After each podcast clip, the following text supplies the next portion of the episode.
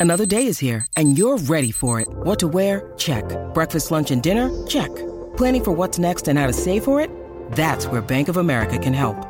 For your financial to-dos, Bank of America has experts ready to help get you closer to your goals. Get started at one of our local financial centers or 24-7 in our mobile banking app. Find a location near you at bankofamerica.com slash talk to us. What would you like the power to do? Mobile banking requires downloading the app and is only available for select devices. Message and data rates may apply. Bank of America and a member FDIC. What's up, kinfolk? It's RJ Young. I am not on a step meal. Thank you for watching on the Fox Sports app, YouTube, or listening wherever you get your podcast. Today, we are going to talk about Mike Leach and his memory. If you are unaware, uh, Mike Leach passed away on Monday morning at the age of 61. Uh, he was hospitalized, and complications from his hospitalization had led to his untimely passing. And we uh, at the number one college football show wanted to take a moment to recognize just what a character and what a pioneer Mike Leach is in the sport.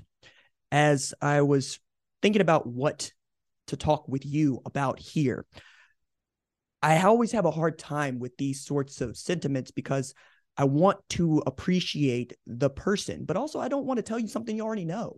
And chances are, as a college football fan, you know quite a bit about Mike Leach because he is singular uh, and original and one of the real guiding lights for people like me who didn't play college football, frankly, and my friends who wanted to coach college football, but were not athletic enough or good enough to play at that elite level because he didn't play himself and became one of the best coaches in the history of the sport. But to understand that, you also have to understand Mike Leach. I really enjoy this interview that Jeremy Schaap did with Mike Leach years ago, 2018, when he was still at Washington State. And Schaap, who looked like an English professor at the time in a suit and sweater vest, was walking next to Leach, who had on his trademark Washington State hoodie.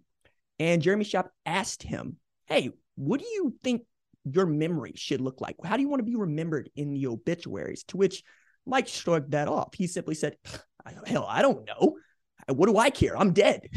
And that's vintage Mike Leach. And that also underscores just how difficult it is to talk about the man because he's the grits in your hot sauce, man. He's the plug in the socket. He is the laugh in your belly. And I get at this by first talking about how he got into coaching. It's a great book called The Perfect Pass by S.C. Gwynne, who also wrote a fantastic history of the Comanche, where he wanted to talk about the air raid and how Mumme and Mike Leach. It's some great anecdotes in there. One of the ones that I remember is Leach had just gotten married and had just graduated law school at Pepperdine. And then had the nerve to tell his new father in law that he was not going to pursue a career in law, but he was going to take this man's daughter to Mount Pleasant, Iowa, to be an offensive coordinator uh, coordinator at NAIA Iowa Wesleyan for a guy named Hal Mumme. Love that, right? You take your Juris Doctorate to be a football coach in the middle of nowhere. But it's there that he first learned the air raid, this term that has become synonymous with everything that Mike Leach does. And between Mumme and Leach, they built a winner at Iowa Wesleyan. And then they moved to Valdosta State because that's what you do in coaching. You move up, move to Georgia. One of the things that he did along with winning at Valdosta State was convince a fraternity house to mount an air raid siren on the roof of their frat house and to play it every single time Valdosta State, the Blazers, scored a touchdown. They scored a lot. and frankly, the siren was outlawed shortly thereafter, but that gives you another window into Mike Leach's personality. Anything to also get some public exposure to his programs because he was the first to really acknowledge that being a head coach in the mid 90s uh, into the early 2000s is also a television job, right? You need to be entertaining. And the air raid is nothing if not entertaining. So from Valdosta State, he and Hal Mumme go to Kentucky, right? Make their foray into the SEC, where many po- people believe this offense that was about flooding zones with more numbers than you had, with a bunch of short, fast guys that were not athletic enough to run a pre- traditional ground and pound style of offense, we're going to get destroyed. But not only did they not get destroyed, Hal Mumme and Mike Leach developed the number one overall draft pick in 1999 quarterback Tim Couch, right? So after that, Bob Stoops gets a job uh, at Oklahoma where he was trying to build a winner, but he'd been defensive coordinator at Florida. And he asked Hal Mumme, can I hire away your offense coordinator? He said, why? Because that is the toughest offense that I've ever had to prepare for. And I can't imagine what it would be like for other people to have to experience that. And this is Stoops, who had won a national championship at Florida as defensive coordinator for Steve Spurrier, who was renowned for throwing the ball all over the yard. And Mike Leach says, cool, I'll go to Norman. Recruits a JUCO quarterback nobody'd ever heard of named Josh Heupel. And the very next year, they won a national championship. Okay. But before that, one of my favorite stories about Mike Leach at Oklahoma is in his first rendition of OU Texas, he thought it would be funny to leave a fake play card and play sheet on the ground at the Texas sideline, see if those guys bid on it. And a story that Jake Trotter wrote for ESPN, you can find out that they did. And OU quickly jumped out to a 17 to 0 lead because they uh, the defense for Texas had come out expecting one play and got another. And it took them about three series to figure out we'd been duped. Love that. Okay. But shortly after winning national championship, he did what a lot of coordinators do. He took a head coaching job. And this one was in Lubbock, Texas. Mars to me, West Texas, man, out in the middle of nowhere. And he put together a winner. What goes unsaid about Mike Leach's run from 2000 to 2009 in Texas Tech is that not only did he never experience a losing season, he won at least seven games every year and nine games or more four times. And that magical 2008 year, they went 11 and 2. But what makes that year so magical is not just that he developed a Biletnikoff Award winner in Michael Crabtree or that Graham Harrell would become an outstanding offensive coordinator in his own right after playing quarterback on that team. It's that they had the University of Texas right where they wanted them in Lubbock. And at the time, Texas, number one team in the country. But they wanted to go win the football game in regulation because overtime rules were different then. Graham Harrell and Michael Crabtree coming up to Mike Leach on the sideline saying, please let us have the ball. Let us have the ball. Let us go try to win this. And Mike looks at the offense and he says, you know, just go run four verticals. and in that, we get Graham Harrell toss the ball to Michael Crabtree, Michael Crabtree tiptoeing down the sidelines into, well, forever our memory with that play and launching a very mundane but also traditional air raid play into the general college football lexicon. What do we do when we're down? We run four verticals. It's the same thing you tell your therapist. What do you do when you're down? You run four verticals. I love that because it's four nine routes. And frankly, all of us know how to run a nine route, a go route, straight up. I'm going to throw it to you. You're going to outrun the guy trying to cover you. We're going to score touchdowns. He also had a play call that he called six because it was a play call in which we're going to get six points on this play if we run it. He also loved to play with people's expectations and mindset. So, one in way that he did this that I really love is you'll notice that Lincoln Riley still uses a very small play card, and Mike Leach does too. And there's a number of air raid disciples that do the same. But turns out it's not actually that small.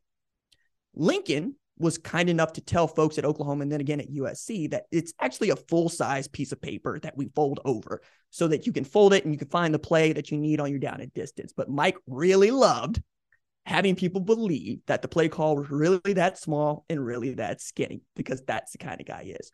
Or that at Washington State, when he left Texas Tech, he had Connor Halliday as quarterback. And in one play, Connor Halliday only got the set, like he only got the formation. And so he called timeout because he's frantic, going, I don't have a play. And Mike is upset on the sideline, yelling and screaming, stomping his feet. And he says, But coach, you didn't give me a play. He said, Connor, you're the quarterback. Call the damn play. I love that too, because he wanted the players to make decisions. He wanted them to have some measure of control in what they were doing. And every meeting with Mike Leach was always going to not be about football. He was interested in you. He was interested in what you thought. And if you asked him a question, he was going to give you his best answer, which means that perhaps a half hour quarterback meeting might go on for three hours because Mike had some things to say and was terrifically interested in almost everything. His autobiography uh, is in part about pirates and black sails. He wrote a book about Geronimo because he's that type of dude too. But I also have a personal story in which Mike endeared himself to me even more. And it's always difficult to talk about these men because they're such outsized personalities and they feel like relatives to you and I that we never meet. They're uncles, they're cousins. It's like that. And their passing affects us. When I was coming up trying to get to this job that I have right now, I was in an efficiency apartment, Tulsa, Oklahoma.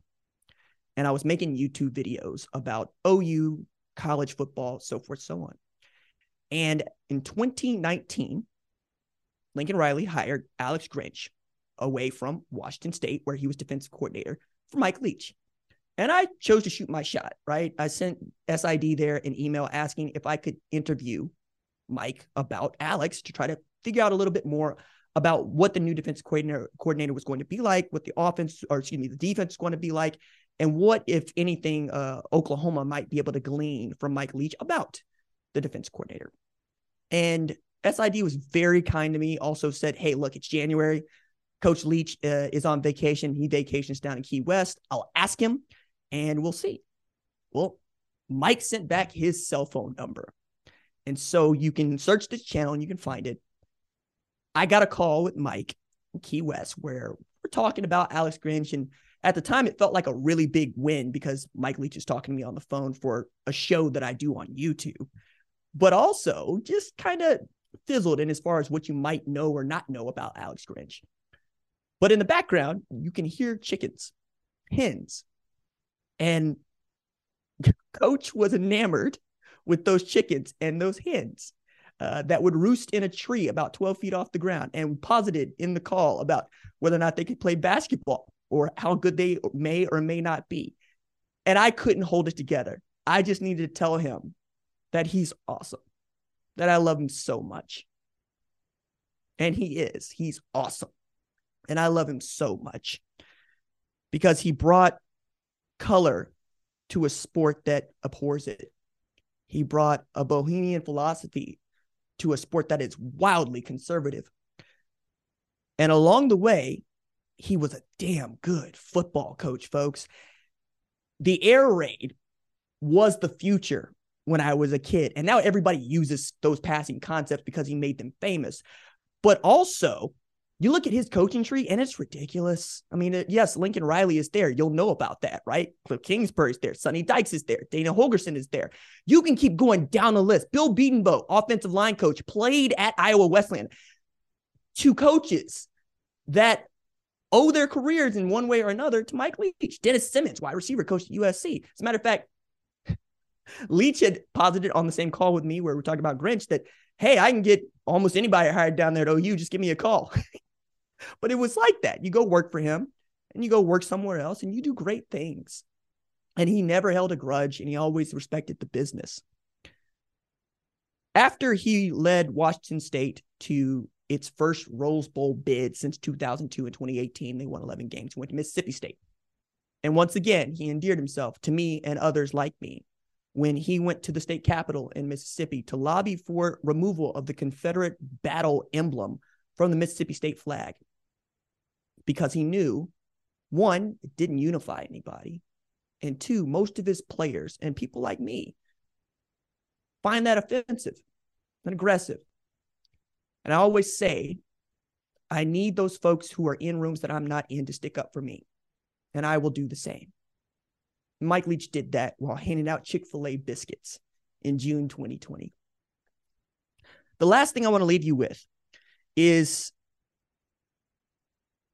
something I think you can help me with. Mike Leach is ineligible for the College Football Hall of Fame under the rules today. The rules state that a head coach needs to win at least 60% of his games and coach 10 seasons to be eligible for a Hall of Fame induction. Uh, the Hall of Fame in individual selector uh, process is governed by the National Football Foundation. And Mike Leach won 59.6% of games he coached as a head coach. Right now, he's not getting in. I take umbrage with that, and I think you do too, because the Hall of Fame is for us to remember. It is for us to experience. It's not for the dead. Neither are funerals, neither is mourning. Those are for us. These are our rituals. And in a year that has taken so much from us, where it's been really difficult to find good, this is one in which we can find good. We can do this together. I believe the National Football Foundation wants to fix this, and this is a great opportunity to do it. You'll remember we did this once before with Chuck Ealey at Toledo. He had not been voted a first team All American, though he was undefeated as a college football quarterback at Toledo. And his time of being eligible had come and passed, but the National Football Foundation did right by him, and he will go in to the College Football Hall of Fame in this next cycle. Let's do it again. Let's fix this. Not for Mike, who could care less about his obituary, but for the four grown children he leaves behind, his wife Sharon, an entire football community, because we love him so much and he gave us so much. All right. Thanks for listening, guys. Uh, thanks for being a part of this community. And thanks for mourning with me. I hope I could share in that mourning with you. All right, that's it for this episode of the number one college football show. My thanks as always to our lead producer, Tyler Wojak. Our senior producer is Catherine Donnelly. Our director, my goodness, is Chaz Boulay. Social media maven is Javion Duncan. I'm the host, RJ. Uh, we'll talk to y'all on Wednesday. Deuces.